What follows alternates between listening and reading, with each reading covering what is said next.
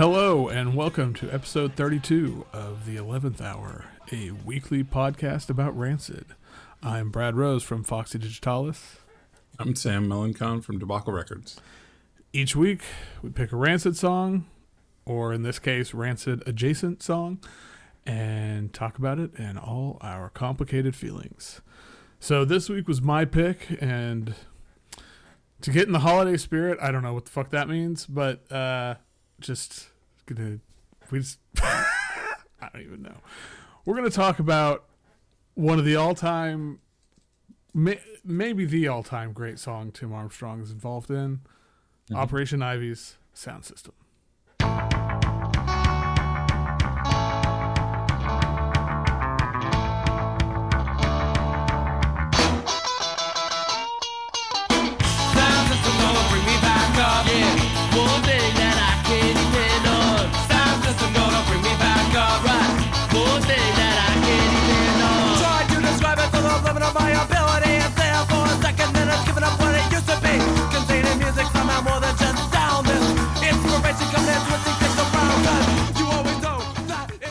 Sound system is of course by Operation Ivy. Uh, was released. Oh, I guess I didn't get the release date on the notes, but it was in 1989, I believe. At least the like comp is in 1989. Right? Yeah, yeah. Well, the the EP came out in '88, and Energy originally came out in nine, 99. Oh, okay. I- And then the the comp came out in '91. Oh, okay.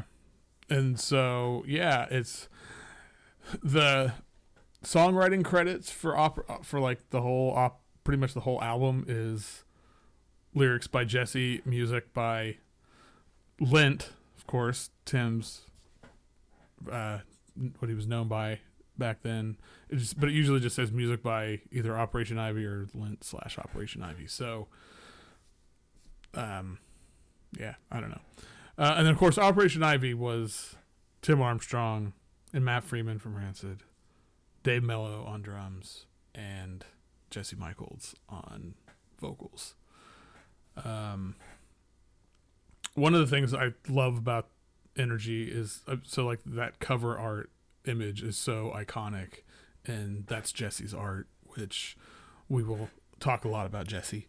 Um, but he's and depending on I guess I don't know his his art is kind of more his thing than music and has been since Operation Ivy, um, which I think is interesting. But yeah, so sound system, fuck, like this is so you know we've talked about radio and I can't and I was trying to remember this. This is like really embarrassing 'cause- but we've done thirty of these. So there was some what was the song we did and we were like, oh, this is like radio, like the continuation. Didn't we have this conversation? This is Uh, somebody was, uh, wasn't it? Um, somebody was making fun of radio as a musical theater song, and the fact that it was like a rewrit- rewritten sound system. No, but I thought there was like uh we we talked about I'd have to like I should go through our episode list, but some rancid song like the theme of, it was like a later song felt almost Kinda like, like a in the lines. continuation of yeah, and now but I okay. I don't I know. got what you're saying. I, uh, I mean, I- they did. He he does return to this a lot, but I mean, obviously, radio for sure is like a, the the next one in that series, right? Right, but like this is the one. like yeah, um the whole you know music as this saving for like not saving but you know what i mean like uh, Yeah. god it's and it's yeah it's like it's like it's so high level because Jesse is good at doing that, right? Like right speaking in a matter of fact way, but in a philosophical approach of like none of this matters, but it all totally matters, sort of thing. Uh, and and you know, it's the same sentiment as radio and some of these other rancid songs of music saves and music is just this like ephemeral thing that means nothing, but it's like way more interesting that you know it has more legacy and importance than just living and dying, you know, and uh. I mean I, thi- I think that's kind of you know i mean it's an overall thesis of op but like jesse's I- you know God, his I mean his lyrics, his delivery, the way he sings, it's so it's so like on a different level to me than any of the rancid stuff. for sure. I I mean, he kind of has this like he seemed so mature for his age. Yeah, And he had was, because he's a, he was like the youngest guy. I think because Oh, really? Like Tim is four or five years older, and Matt's Matt's around Tim's age, a little bit younger. But Jesse, I think Dave. Oh. I mean, was- Jesse was like 15. Like, He was he was born in I looked it up. Hang on. So he was born in sixty nine, and Tim was born I believe in 65. wow. So so he would have been 20 when this was going on, but um me look. Maybe Tim maybe yeah, Tim was born in 65.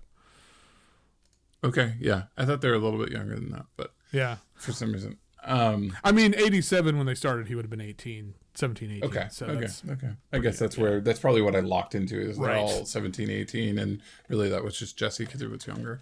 Yeah. Um, anyway. really mature, thoughtful guy. Obviously, you know, like I actually remember I did or threatened to do. I can't remember if I did in high school or threatened to do in high school. The fact that like this is basically Schopenhauer. this is basically like the thought of like nothing matters and nothing is real. It's like Kantian sort of like uh exist, you know proto existentialism kind of a little bit of eastern philosophy but schopenhauer always was like well and then there's art which is the good and the perfect you know but it means nothing you know and he always talked about music being the most and he was this weird old crank that i don't think is like that great to really d- dive deep into but like i at the time i was like wow this guy who like took kantian stuff and added this whole idea of like art and and sort of representation and god it's been a mm-hmm. while so i shouldn't talk about this too much because people will Happily me, but- correct you, yeah. yeah, exactly. But I remember being like, oh, that's that. You know, like a lot of people talked about how Socratic knowledge is all I know is that I don't know nothing. You know, people Mm-hmm. would always talk about Socrates and like. Uh, I think he was like a budding philosophy guy, so like I think a lot of this is on purpose. Right. Um, but uh, it is pretty amazing how thoughtful, how eloquent, and like high-minded it is, while being very easy to understand yeah. you know and and it's like yeah it is 10 times more i don't know direct and thoughtful than most tim stuff but like what i also like about this song is it's the most rancidy op ivy song Right. too That's true. so it's such an interesting like all the there's a lot of tim on this right um, right.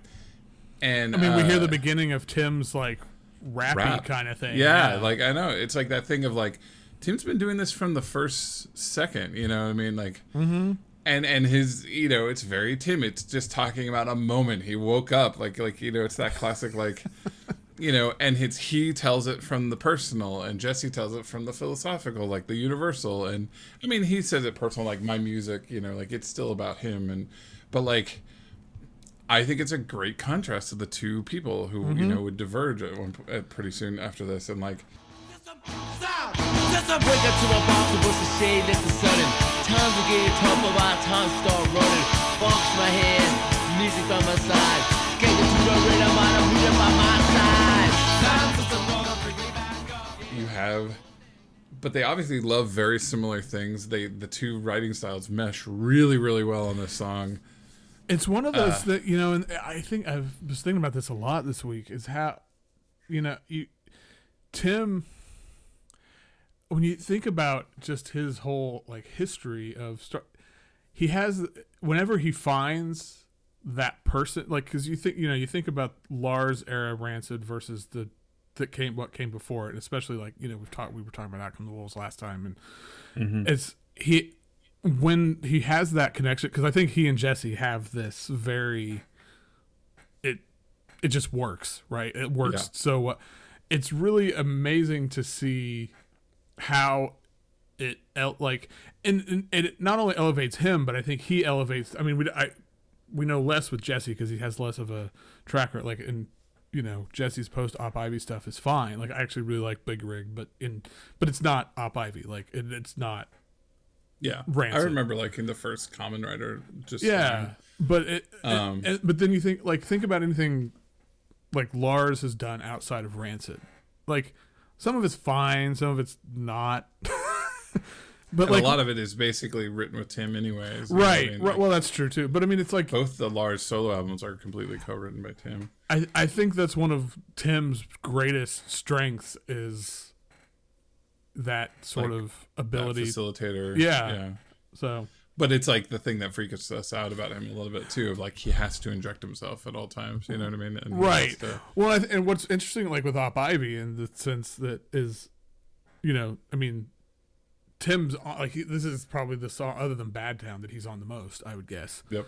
Um, like Jesse is very much at the front, Yes. and it's it's a little bit of that thing like I th- i'm sure there's the the right sport where sometimes it's like there's two superstars and it's not going to work because they both want the ball sort of Right. that must be a basketball thing but like you could tell i don't know much but um that you hear that sometimes of like sometimes it doesn't work to have two frontmen right? Right. like and i think that's kind of what we're starting to see here though i it's not you know there's no truth to like tim didn't leave to go do something else Op Ivy couldn't stay together, and Right. for whatever reason, and then Tim kind of spiraled, and then Rancid was like a way to get him out of the spiral, like Right. many years later. So like, it isn't like that. It isn't as clean as that. Like they both needed to shine or whatever. But like, you get a sense of like, oh, Tim's gonna be somebody.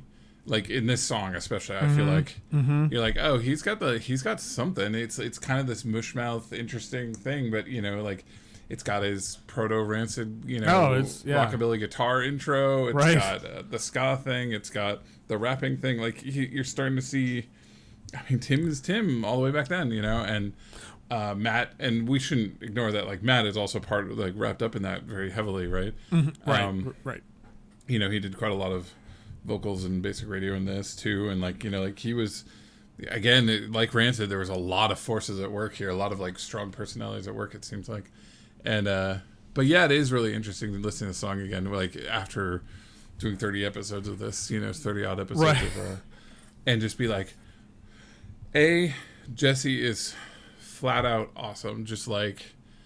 Oh my god! As a vocalist, like his Yeah. Oh my! Like even listening to I- you know because I've listened to the whole thing, the whole album or I guess compilation, many many times this week, and God, like he he does things that you know like Lars is a great singer. Don't get me wrong. Like I have a lot of respect for Lars, and you know we've talked about he really tries to push himself sometimes, but Jesse's just man, man. Well, he really like took something interesting, kind of the way Fugazi did and stuff. That like took the hardcore vocals and like took them to a new place. You mm-hmm. know, kind of took them to a kind of, you know, he's pretty, you know, he's pretty early in his singing career. He would he would become a very good singer later. You know, um, I think I think he's like kind of shockingly clean later on right.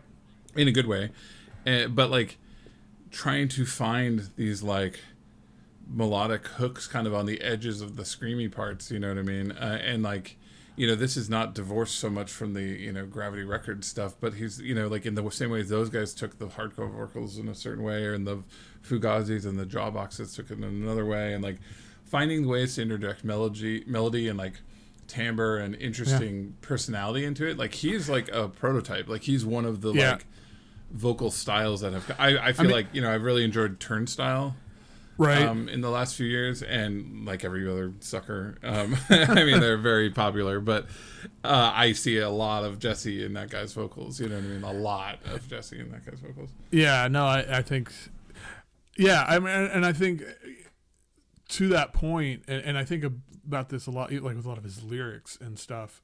Like mm-hmm. this was thirty plus years ago, mm-hmm. and it, and I mean, a lot of his. I was I was listening to um, Vulnerability earlier. It's like you could write this song right now, and it would be current and poignant right now Oh yeah, and it's sure. thir- and but I think like even like his vocals were like you said he was kind of one of the first and you can hear it now and it's um I mean I think there's a I, I, Op Ivy was just kind of well maybe not as ahead of their time as we thought because you know with the uptones no, like but I mean, but they did take a it- was just like you said it was a lot of different forces coming together um I mean, if you put it in context of like Rites of Spring was and the Summer of Love DC scene was the same time. You know what I mean? Like this was the West Coast sunny version of that realization that hardcore had to, to go somewhere else. You know what I mean? Right. Like, and like they had more of a, a California vibe, and they had more of a um, ska influence from the from the bands like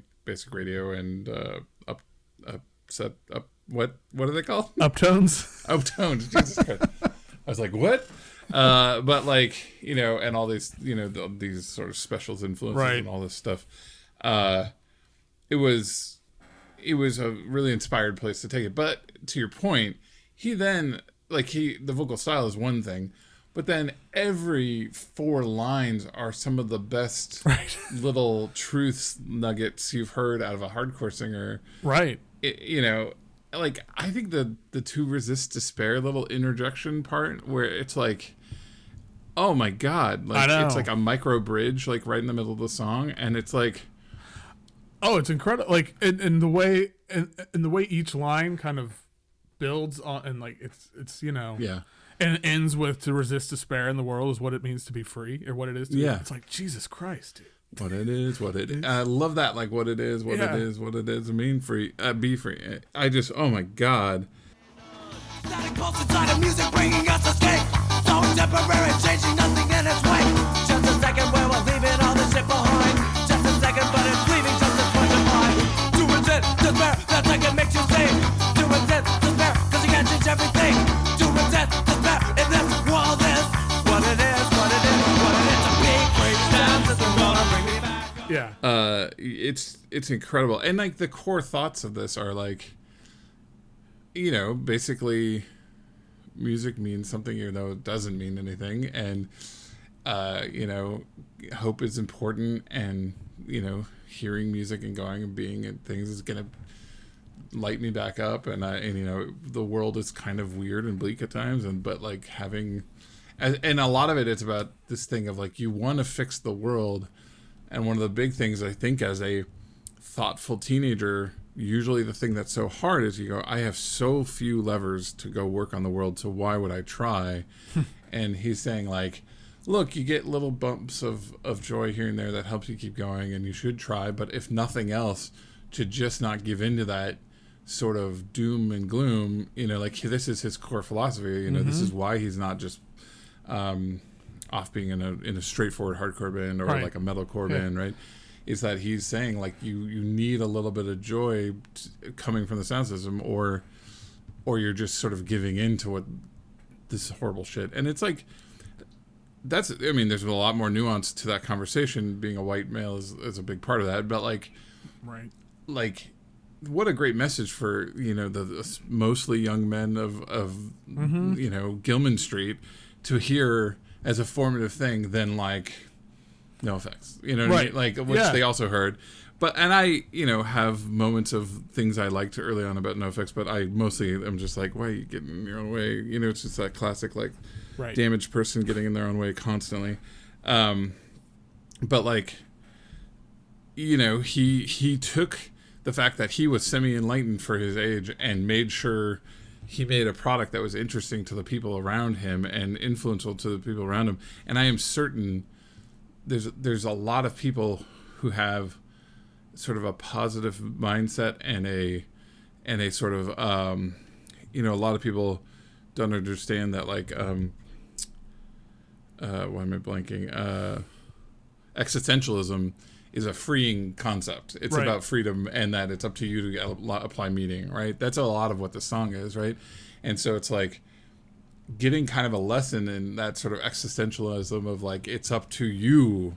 It's Mm-hmm. not an outside force is like that probably was pretty impactful like on a certain Oh. strata of people, you know what I mean? Like Yeah, well, and it's, it's yeah, and especially you know coming from, I mean, in like in that scene at that time, Op Ivy were the top of the mountain.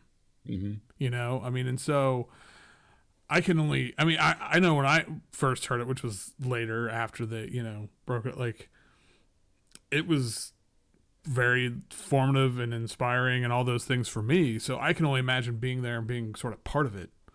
Yeah, like Um, if you were at Gilman during this period, what were the other bands? There's that like punk band. Um, wasn't RKL kind of around at that time?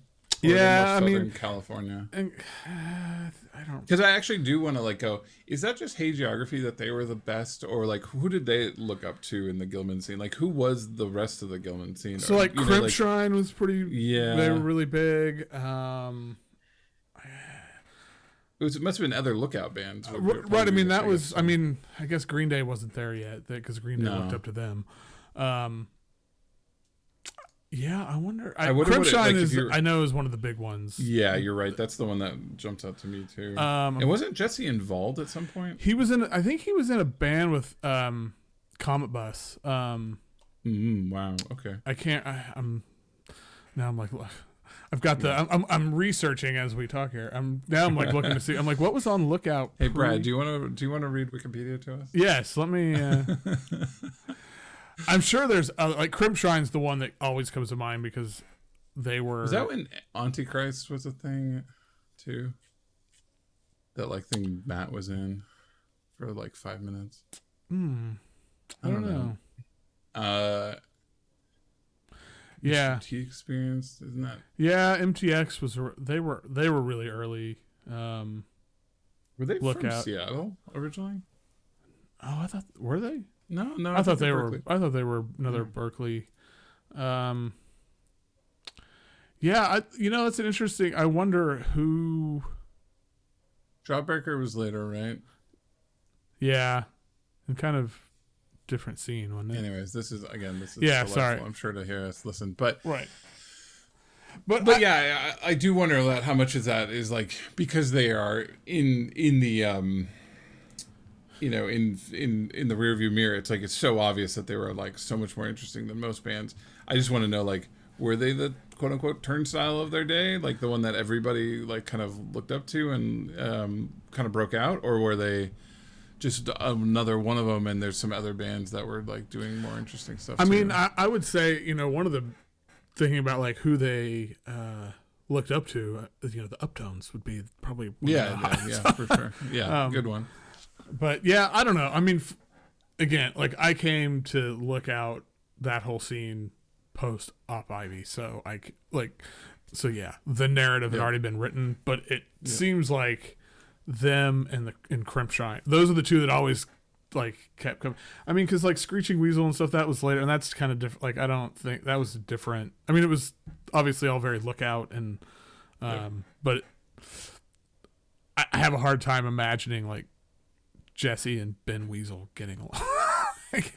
Oh, maybe. Who knows? yeah, yeah. I mean, maybe Ben Weasel in like 1990 something is different. Like A Ben Weasel thing. 2000. Yeah, exactly. 2022. Yeah. Um, but yeah, uh, where are we going with that? I don't know. um, Well, I mean, like, th- there is some thing to be said about like Op Ivy being like kind of one of those bands that have like a, a big part of the '90s was making mythology out of punk rock.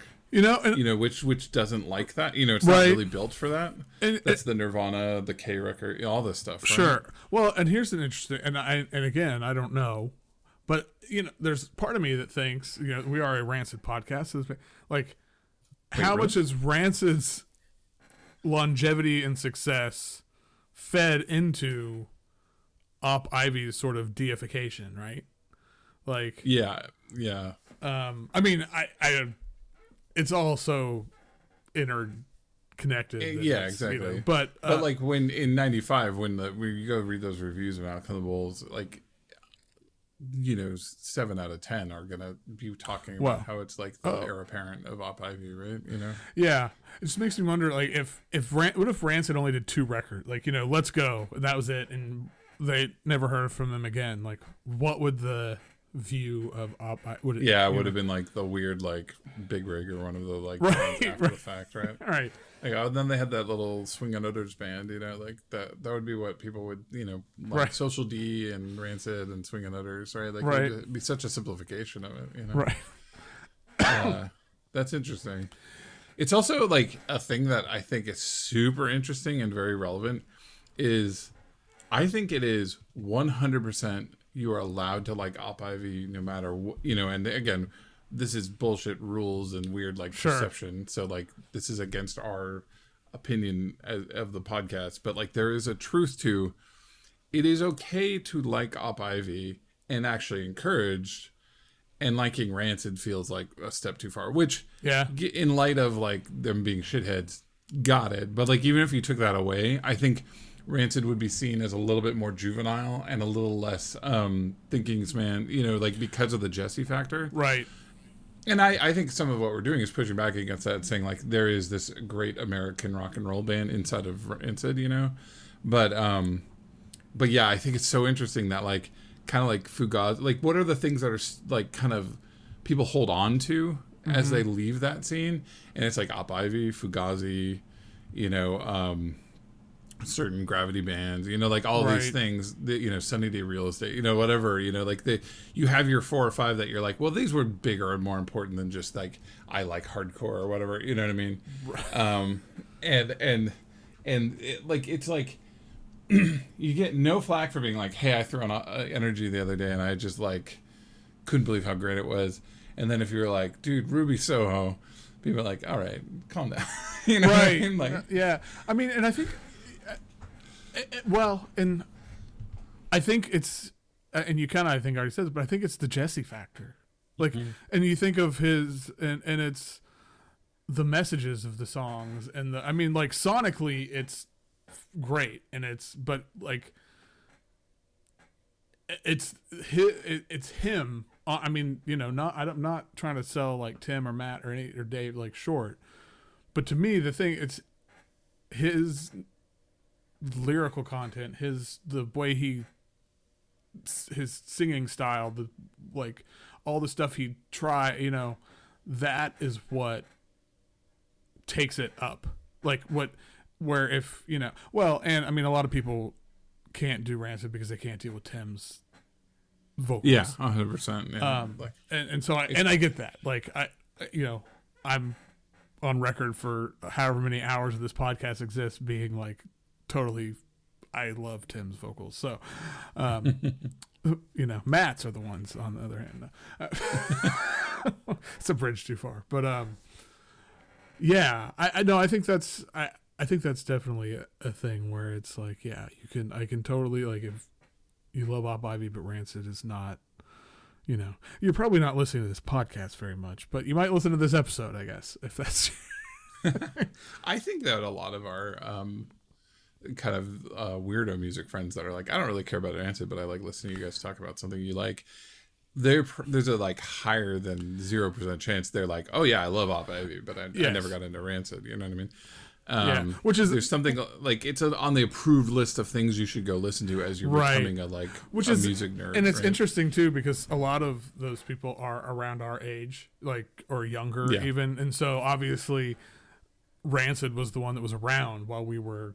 Yeah, it's not growing. like I ever had a chance. To, I, I was a tiny kid, you know, when when Op Yeah, was I mean, around. yeah, they broke up when I was ten, so yeah, I was like six or seven. You know what I mean? Like, I, like uh, I was five, I think, actually, like basically. So, yeah, exactly. Like, um, there is like an enduring like hu- when you get handed your like American hardcore, you know, or or you know, seventies, eighties punk rock. You know, you're like, here's the two Clash records, and then here's Op Ivy, and here's you know Husker Du and Fugazi, Fugazi, yeah. and yeah, exactly. Like there's just this canon, and they are the one that's like. And then there's this fun band called Off Ivy, you know, like Right. like, and I think that every they're they're just interesting enough that like all the people into all that other stuff can like go okay, and then I'll allow I'll allow that that one ska band, you know what I mean? and uh, I think that that legacy is so interesting. Like like Op Ivy, people just go, yeah, I love Op Ivy, and the Rancid's going to be a lot more divisive. And then of course Rancid did, did themselves no favors by being kind of shitheads at times. right. Um, not kind of shitheads, being shitheads at times. Well, and it's Um, and it's a whole other thing too when it's like you have, you know, one great album and EP and that's it, and then you know, Oh, Yeah, we, we can't miss that. That like when you break up with this like kind of shitty sounding, you know, uh, perfect little like uh, DIY Yeah. gem, you know, you're gonna be treated in a different way than if you ke- kept going. right. Like, and, just and if you made outcome the dominoes or whatever, honors all the dominoes. honor us all the dominoes.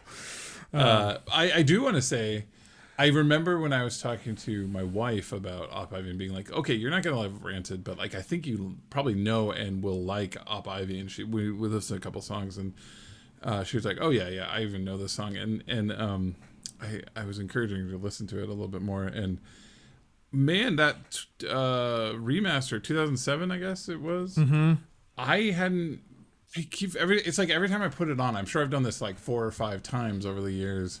I'm like, I wish I had this because like early CD mastering was so bad. You know what I mean? Right. Like, and they they like they that CD came out in '91, and they didn't change that master. I'm sure forever. Until 2007. yeah, exactly. And so, like, uh, it's still the same recordings. Like, they didn't actually do much, but like, it's just a little bit better mastering. And, uh, you know, I I think back to that early repeater CD of Fugazi, like the repeater plus whatever, you know.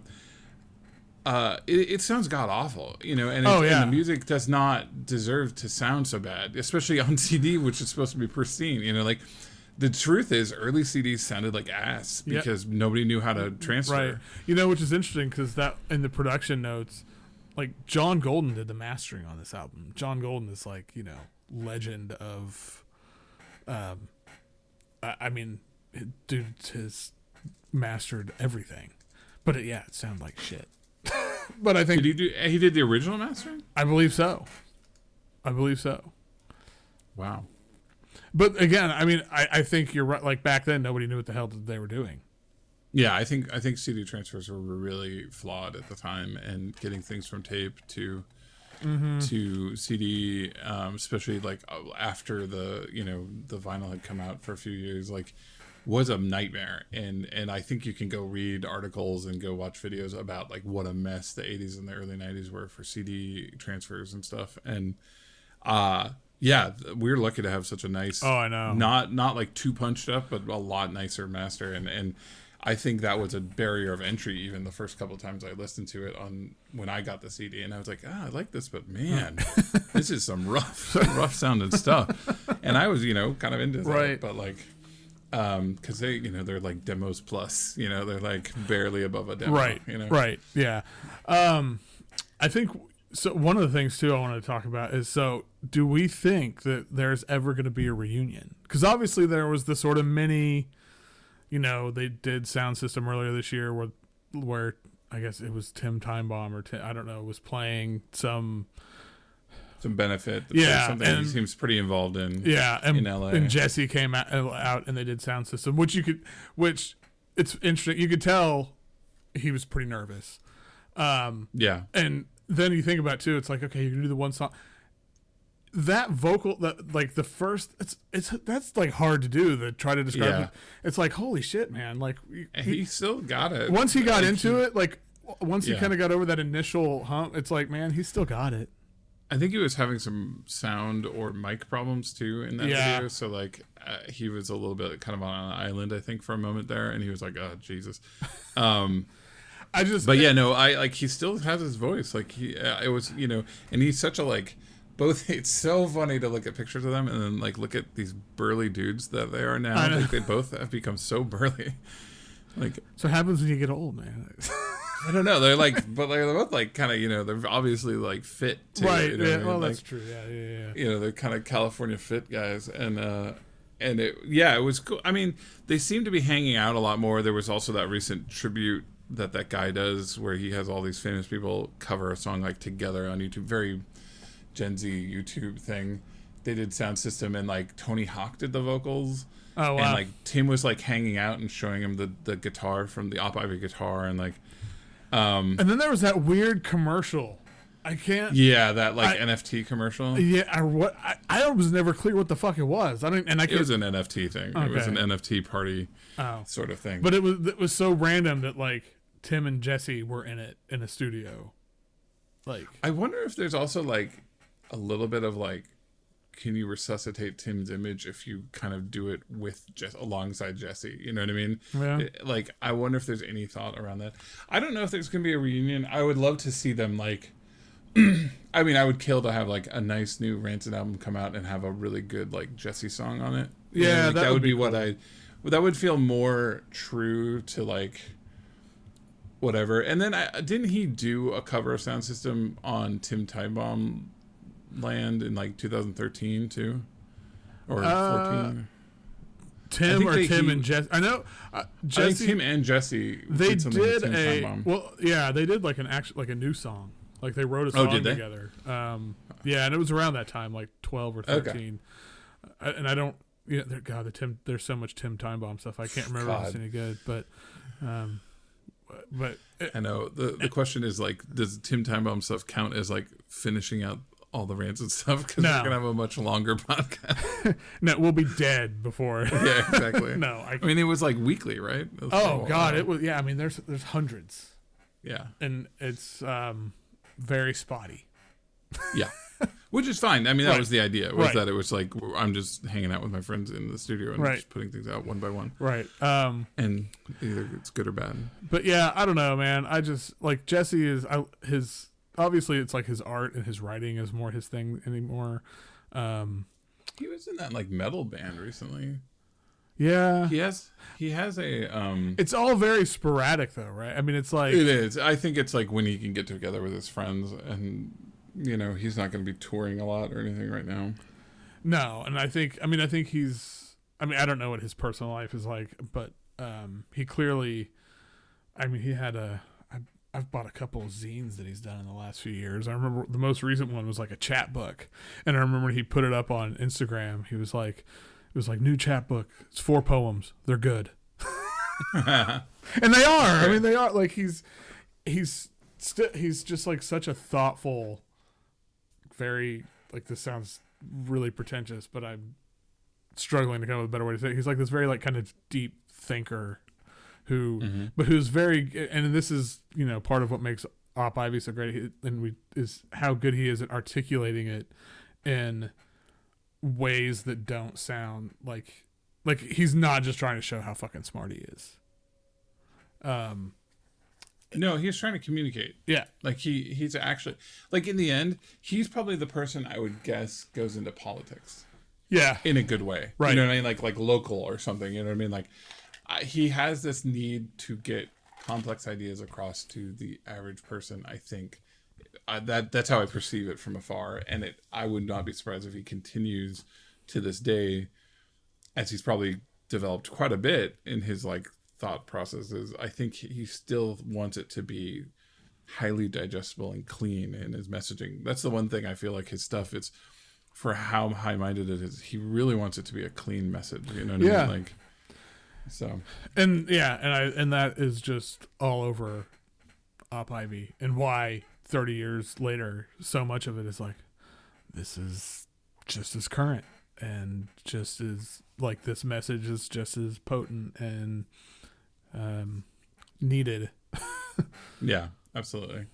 And it's good to break it into Op Ivy. And but the one thing I will say, it's a good pick because this is the most Tim and Rancid you you can hear that I can remember inside of Op Ivy, and it's such a cool kind of moment of like, oh, you can kind of see see the two things at once. You know, you can see Right. where Rancid and Op Ivy meet, and and uh, it's a cool song that like you you feel like you know it, but coming back and really thinking about it critically, you're just like, I get blown away again by the lyrics Yeah. and get blown away by the structure. I love the breakdown, and I love the again, like I said, to resist is a that that little four liner is kind of out of nowhere too. You know, like they do these nice little like more angular shifts than than Rancid does, and uh, it's it's really fun. So uh, it's a good pick.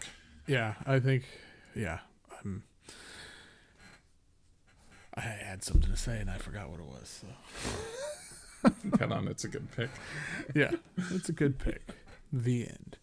Okay, so speaking of good picks, yeah. I Do you have a pick? very- I kind of didn't, but uh, I mostly because I was like, oh, I wanted to avoid this. But why? I think there's actually a great little sequel. So we go all the way back to 88, 89 and see, you know, skank it to the rhythm with the music by my side.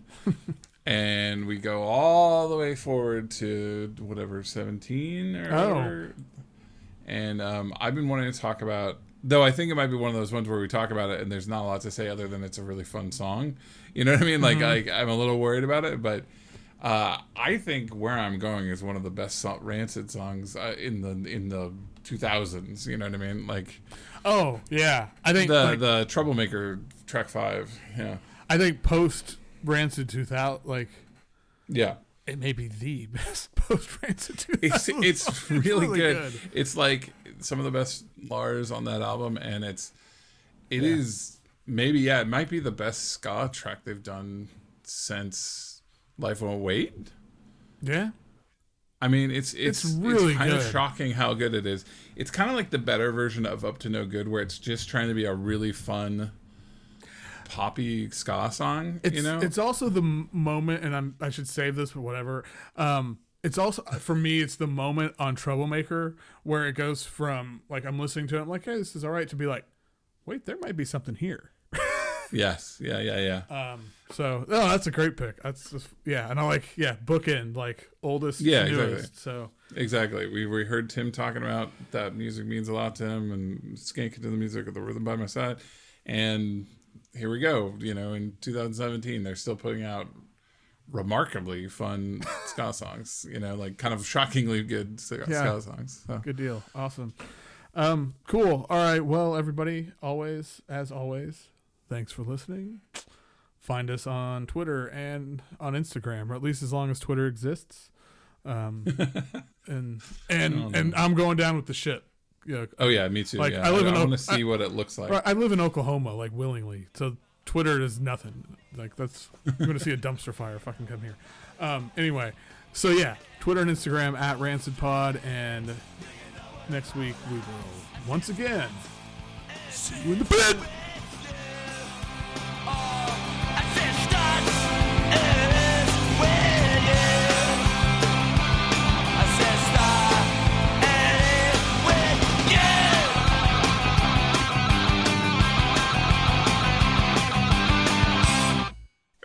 Went high. Yeah, that one went. I don't know what the fuck. I like it. it sounded like you got dropped. it's like yeah, somebody just pulled the chair out from pulled under you me. away.